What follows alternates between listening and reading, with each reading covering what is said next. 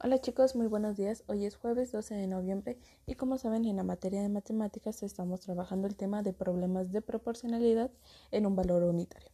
¿Qué quiere decir? Que estamos sacando el valor de cuánto cuesta una cosa entre varios objetos.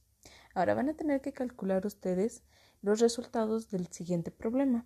A Rosa le gustan los jabones de formas diferentes, unos de estrella, de nube y de corazones. Los jabones, sin embargo, se venden de manera individual o en bolsas de entre 6, 8 y 10 piezas. Las bolsas de 10 jabones en forma de estrella cuestan 34 pesos.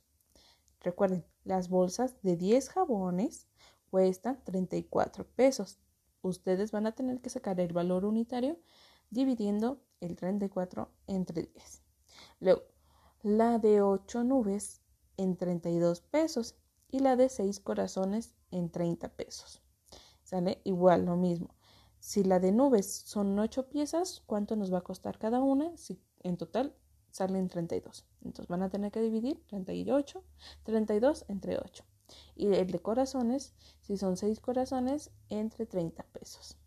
¿Sale? Para que saquen el valor de cuánto cuesta cada una.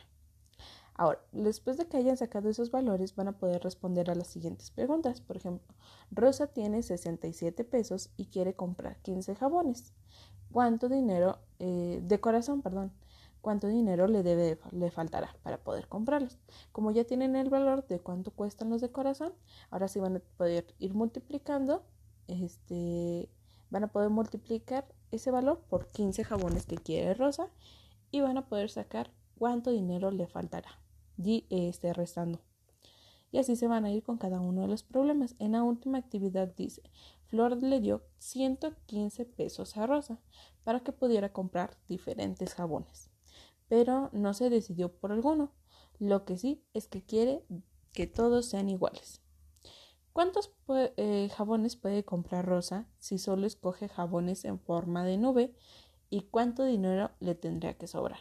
Ahora, ustedes tendrán que multiplicar ir multiplicando diversas cantidades hasta que se acerquen a la cantidad de 115 pesos y, ir chequen cuánto les va a sobrar.